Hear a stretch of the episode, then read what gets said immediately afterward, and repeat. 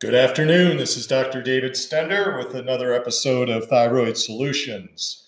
Uh, I want to start off with a disclaimer, and that is that we do not claim to uh, treat, cure, or diagnose any allopathic condition, uh, and that before you begin any protocol or uh, follow any of our suggestions on this podcast, please uh, check with your medical provider first.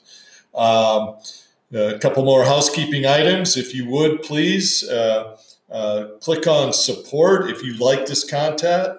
Uh, and, and uh, in order for us to keep carrying this information to you, please uh, click on the support this podcast button. Um, also, you can voice text me as well. There is a button for that. Uh, you can also text message me at 520 818 4482. So, what we're going to go into today, the title is Hashimoto's thyroiditis. Uh, this is uh, what my, my wife has uh, been dealing with, or uh, what she was originally diagnosed with was Hashimoto's thyroiditis. And I'm going to go into the basics of it, uh, but I'm also going to uh, explain the whole autoimmune phenomena and how all these autoimmune problems that are so rampant today, uh, what the, what the core causes of those are, and uh, we're gonna we're gonna we're gonna jump into that. Uh, we uh, that, that this is something. When my wife got ill some 24 years ago, this is something that was even though I was aware of it, it was really from a clinical perspective uh, really new to me and. Honestly, most practitioners, and I'm not picking on anyone, both on the uh, natural side and on the uh, medical side, the allopathic side. There really a lot uh, to be desired. Uh, we, we, saw a lot of things, as it turns out, as I've learned uh, and researched this and studied under some really brilliant people. I've learned a lot of things that they were doing or suggesting really weren't the answer. In fact, uh, probably making things worse in some cases. So, you know, we've talked in the past about uh, in our fast past episodes just the basics of thyroid uh, disease and everything has to happen at the cellular level. And that uh, there's a new model of healthcare out there that is really uh, designed to help these kind of situations, these autoimmune, these chronic, even unexplained illnesses, and that's the functional medicine or functional nutrition model. Um, uh, so we've gone through that, but I, what, what, I want to talk about is the origins, uh, the, the, origins of uh, uh autoimmune disease, and, and, we'll get more into Hashimoto's as we go along. Uh, think of a three-legged stool, and, and with as with any three-legged stool, if any of those legs are knocked out, the the, the chair can't, uh, the stool can't stand up. So, what causes autoimmune uh, is the same thing that provides us the solution to autoimmune.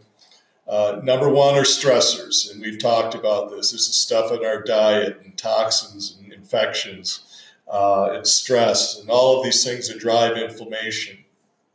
Uh, the second leg of the stool is again from inflammation. Inflammation and a toxic cell uh, turns on your genes of susceptibility. So if you carry genes of susceptibility for Hashimoto's or heart disease or whatever it is, uh, that toxic cell is going to provide the environment for that to happen.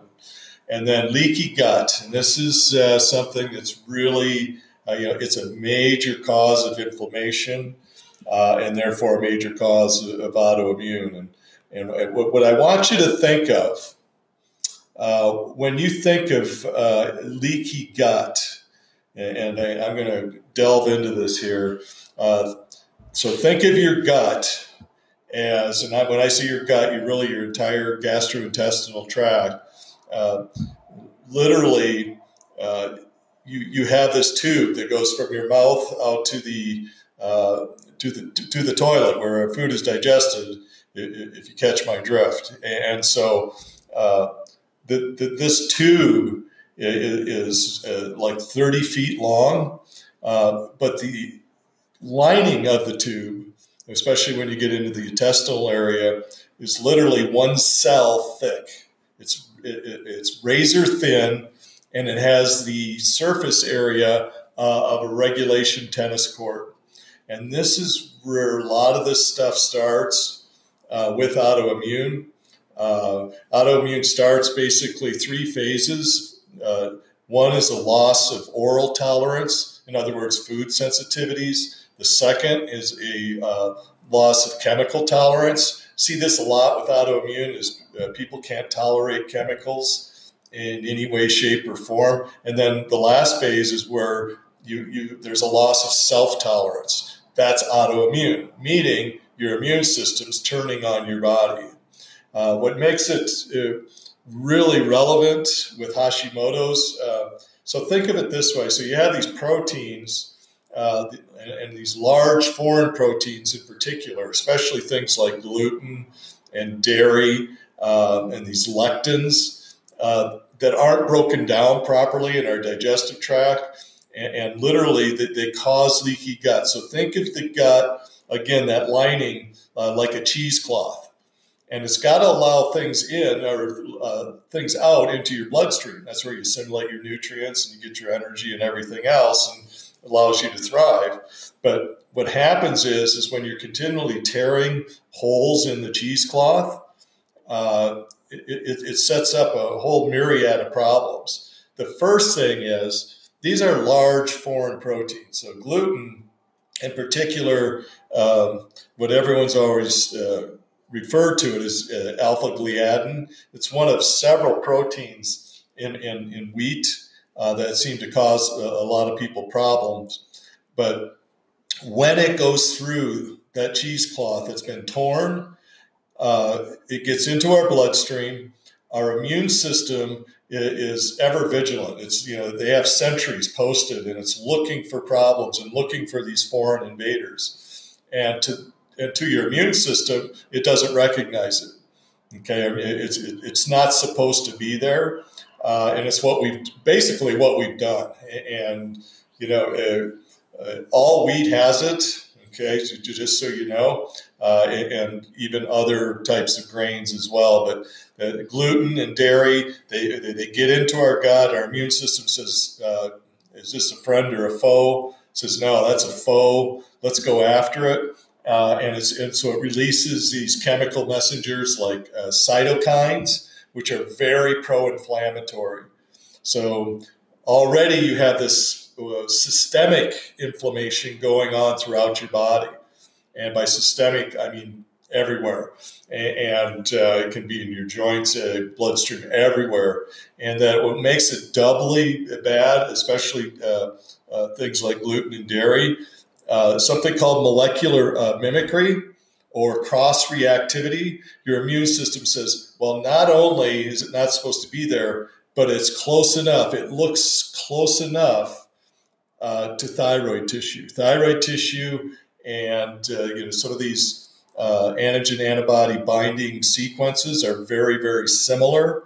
And so essentially what's happening is, your immune system saying okay we're creating inflammation everywhere but now let's directly target thyroid tissue or anything that looks like it. And then that's what basically what happens is it, it turns on your uh, on your thyroid and uh, thyroiditis is what it says. I, anytime you see itis, uh, you know, like bursitis or tendonitis or whatever it is, it means inflammation. And so what it does is it creates this chronic inflammatory attack, and it can be relentless. And what we're going to get into eventually is strategies to calm that down. And the first thing you're going to have to do, by the way, as I said, if you're uh, hypothyroid, there's a very strong chance you're Hashimoto's. Okay, if you've been diagnosed with primary hypothyroidism with elevated TSH, very, very strong likelihood, like up to 90%, are Hashimoto's. So you have to be able to, so one of the first things you need to do, uh, and one of the toughest things to do, is eliminate things like grains and dairy in your diet. Now, there's other other lectins. Uh, uh, tomatoes can be a really big offender. Uh, the three things I tell people uh, that you should consider eliminating forever uh, if you're autoimmune, if you've been diagnosed autoimmune, is eliminating dairy, gluten, you know, grains, and then also tomatoes. And other nightshades could be issues too, but those are the three biggies. you know, if you start there, that's you know, that, that that's a really good, really good place to start. Um, we also talked last time about the endocrine control tower and, and that. But so one of the things I, I, I uh, one of the things I talked about is the mechanism of how thyroid hormone is made. That cascade that goes from the hypothalamus to the pituitary, which then passes it on to the thyroid to make more T4, and that there's a conversion process uh, where T4 goes into the uh, uh T4 is converted in the liver and in the gut into T3, which then your body can use. We also said that uh, iodide, uh, or I'm sorry, we need iodine and tyrosine to make T4. You're, that's what in your thyroid. That's how it makes it. Uh, but in the process, iodide has. So you're, you're going to hear me talk a lot about enzymes, and anytime you see ASE on the end of any word, that implies it's an enzyme or there's an enzymatic reaction involved. And so what happens with uh, so, so what happens with uh, iodide, uh, it has to be converted to iodine in the thyroid. And there's an enzyme called thyroid peroxidase. That's TPO. Okay. And so when, when someone checks for it now, a lot of you have not been checked and had your antibodies checked because again, in the, in the, in the medical profession and even a lot of others, they're they're treating it as a thyroid problem when it's an immune problem. We need to know if it's an immune problem. Again, I consider it an immune problem until proven otherwise. But the TPO is one of the antibodies. So if your body's producing antibodies against that enzyme TPO, which is making that conversion, you can see how that could have a, a negative effect on uh, thyroid production, thyroid hormone production. Uh, the other one is TGA, which is uh, a protein carrier, uh, and, and, that carrier can be attacked as, as well uh, by your immune system. And that's how they determine if you have Hashimoto's. Now, they also have antibodies, something called TSH antibodies for people with Graves' disease. And Graves is a, a hyperthyroid problem right out of the gate. Okay, whereas Hashimoto's is typically starts out hypothyroid, and then in more advanced stages, it can actually fluctuate between hyper and hypo. So, but just to just to give you a little, that's just a little background. But uh, if you haven't gotten checked, okay, if you haven't had those tested, you have a thyroid issue. Uh, see if you can get it tested. Uh, by the way, if, if, if your medical provider or whatever isn't on board, don't be surprised because that they really don't understand the relevance of it. It doesn't change their treatment one bit. Their treatment's going to be thyroid hormone, and that's pretty much it. Uh, and, and, so, uh, but the only thing they might change is the composition. You know, they could do Armour, uh, uh which is porcine or pig thyroid, and it's both T4 and T3 you know, that's really uh, the only thing that they're going to change uh, when it comes to treating hypothyroid. So find yourself a functional medicine or a functional nutrition provider that's versed in this and, and get those uh, antibodies checked and, and then, uh, then, then we can take it from there. Uh, the other part of uh, the autoimmune issue that we need to talk about, okay, is your microbiome. And you know, everyone's heard of probiotics and you know, and how important it is to have healthy bacteria. It's getting to be really more mainstream. People are starting to understand it. Um, with the Human Microbiome Project, which was completed uh, less than 10 years ago now, they've discovered so much about us and the importance, the critical nature of these bugs.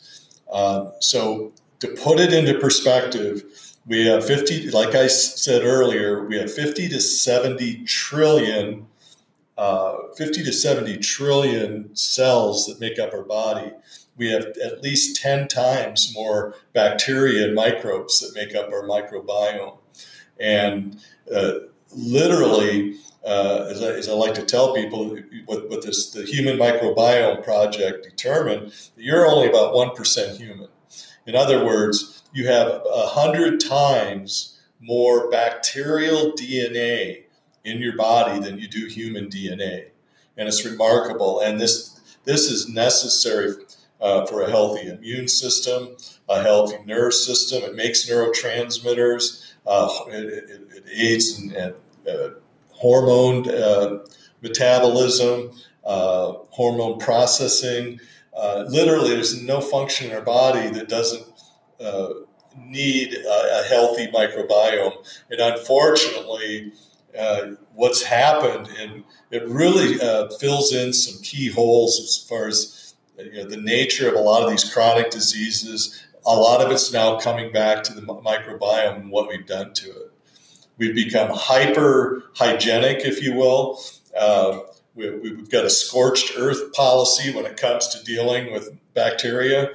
You know, all these antimicrobial products. And by the way, I mean, I'm not saying you don't wash your hands with soap and water, but we've become extremely OCD and extremely uh, you know, hyper sanitary, and it's destroying our microbiome.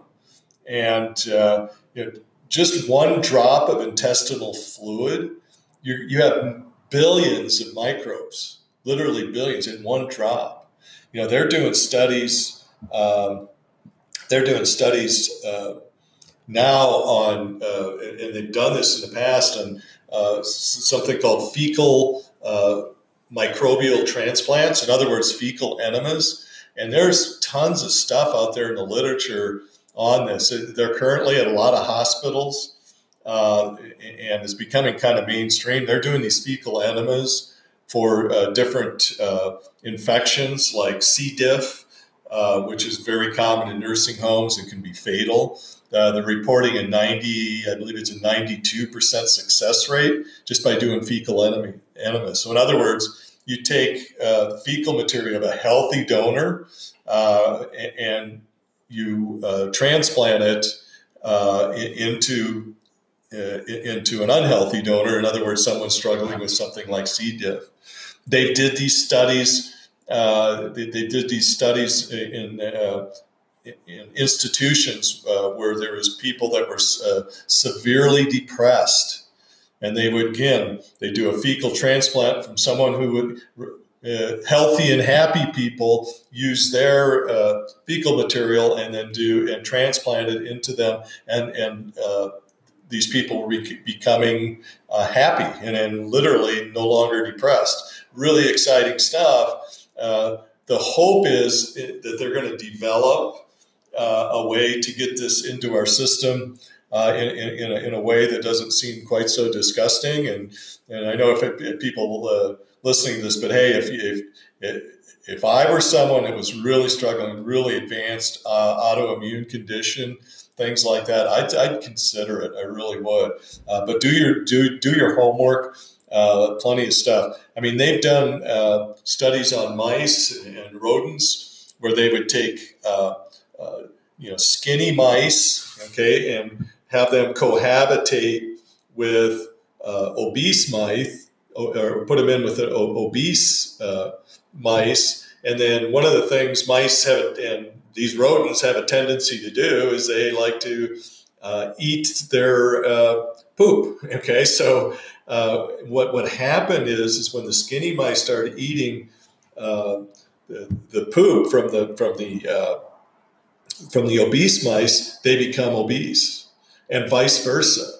They would put obese mice in with a bunch of skinny mice and start eating their poop, and they'd eventually become skinny. And we can pass this on from generation to generation. But the only reason I'm bringing this up here, you know, it's just it's, it's uh, like I ask is, you know, what's bugging you? Well, uh, what what could be bugging you is a lack of bug, bugs, and it's not just having a number of bugs but it's it's having a good diversity of different strains of these bugs. And and the other thing I want to mention right here is a lot of people are taking uh, probiotics, and to be honest, it's a very inefficient way to increase the diversity in the population. of, of your uh, uh, microbiome. Uh, food is actually the best way, and uh, things like prebi- prebiotics, like jicama or you know, Mexican yam, and there's other good prebiotics as well. Eating uh, that, eating fermented vegetables, you know, the, the numbers alone by eating fermented vegetables like sauerkraut, uh, some of these other things, you, you literally are getting trillions and trillions of bacteria uh, with every serving. Whereas with the best probiotics on, on the market, you're getting billions. It's not even comparable, and you're not getting the diversity as well. So when you're eating, that's why it's important because we can get these different microbial benefits and uh, on this microbial spectrum by eating a wide variety of foods. You know, look to get all the colors in, in, in the color spectrum on your plate.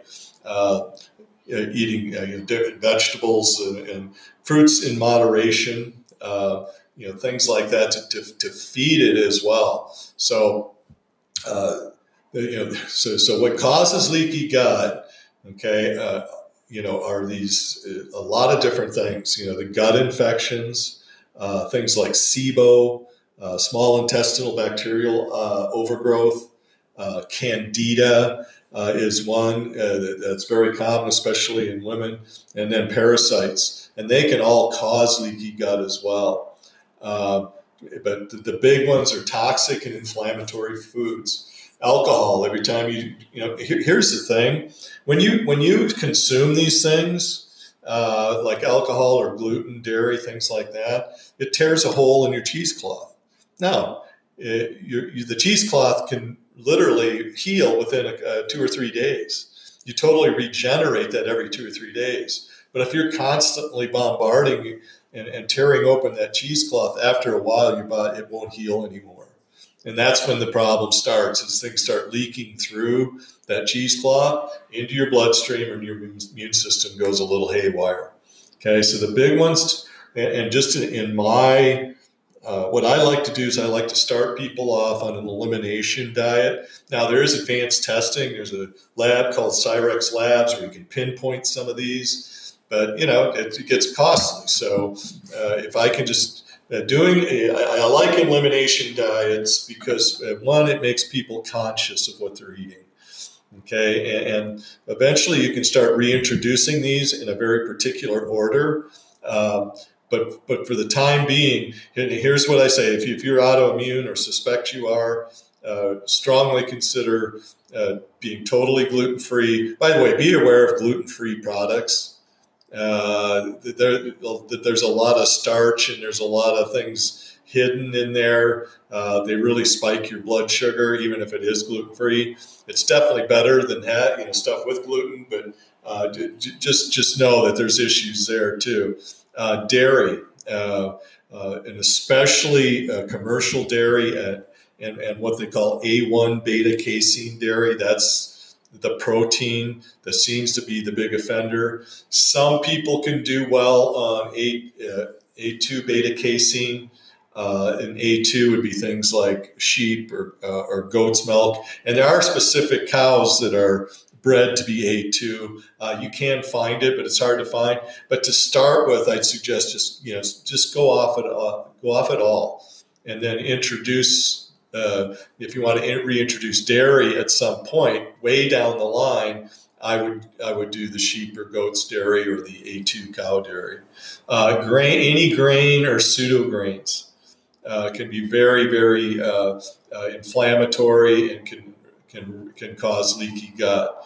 Um, by the way, good book. I've mentioned this in the past. A couple good books on the subject. Wheat Belly uh, grain brain, and then also the plant paradox. Uh, I've mentioned it on a previous podcast. Uh, well worth reading, so you understand when when you understand the mechanism of the why behind we're doing this, you're going to be more likely to follow through on the recommendations. Nightshades can be a big, big issue. Like I said, like tomatoes, peppers, things like that. These things, you know, from an evolutionary standpoint, uh, plants needed to have a mechanism built in to protect themselves from predators like us, okay, or animals. And those are seeds. So anything with seeds tends to have an issue. Uh, legumes, um, egg whites can be a problem for certain people. You're much less likely to uh, uh, react to uh, egg yolks.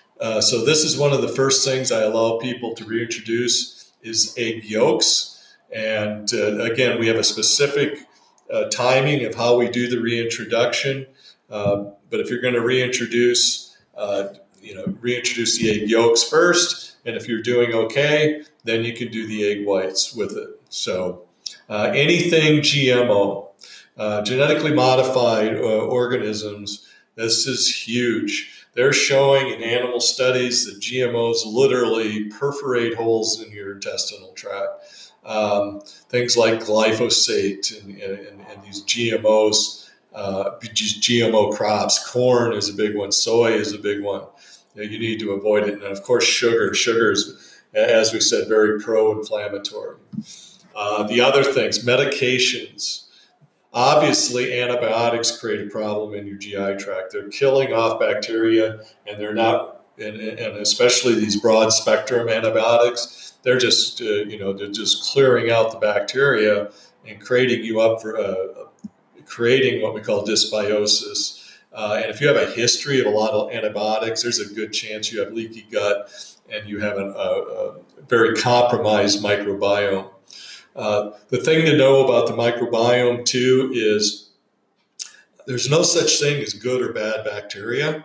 It, it, it, it's like an ecosystem, and there's meant to be certain uh, so called bad bacteria or pathogenic bacteria like E. coli and uh, salmonella, some of these other things but as long as they're kept in check by the good ones, they're not going to do any problem. In fact, they even play a role.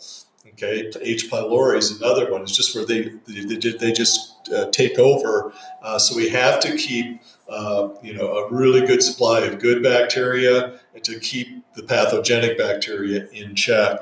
Uh, NSAIDs, so non-steroidal anti-inflammatories. So things like aspirin, ibuprofen. Uh, Aleve, Celebrex, you name it. It's literally like dropping little grenades in your stump, stomach. Uh, it's going to instantly create a leaky gut situation. So you have a history of taking a lot of these. And by the way, there's a lot of problems associated with long-term chronic use. Uh, today, or this, the, the, this podcast, uh, I don't have enough time to go into it all, but understand that uh, there, there's no such thing. The bottom line is there's no such thing as a safe drug. Uh, and that it will, the effects will rear their ugly head at some point if it's something you're chronically taking. Birth control pills. Uh, I, I don't think anything wrecks a woman's metabolism worse than birth control pills. And, and, and even when you get off of them, uh, so there's certain steps you need to take to overcome that. Uh, prednisone, okay, is another one. So people, you know, if they're uh, got rheumatoid arthritis or some of these conditions where they're taking these powerful corticosteroids like prednisone or cortisone. Uh, acid blockers. Uh, I did touch on this a little bit, but if you're taking proton pump inhibitors or anything that's blocking acid in your stomach, you're setting yourself up for issues. That hydrochloric acid is what's needed to break down uh, those proteins like gluten, uh, like dairy, and it makes them into smaller. So think of those proteins like a pearl necklace, these chains of uh, amino acids and peptides. And so what the hydrochloric acid does in your stomach, it's like scissors cutting this cutting the strands and making the proteins into smaller pieces so your digestive tract can handle it. Um, by the way, a lot of long term problems with taking acid blockers, protein pump inhibitors, including heart disease and cancer and all sorts of stuff. Uh, what else? We got chemotherapy, radiation, uh, surgeries, uh, toxic mold or mycotoxins. And then I already mentioned stress. Uh, so all of these things cause leaky gut. You know, uh, I, have touched on toxins, uh, but I'm gonna I'm gonna hold off uh, for this segment. Uh, you know, toxins I think are the number one cause of inflammation and thyroid problems because they cause inflammation of the cell membrane. They blunt the receptors, your insulin receptors. Uh, uh, so we have to have a, a, a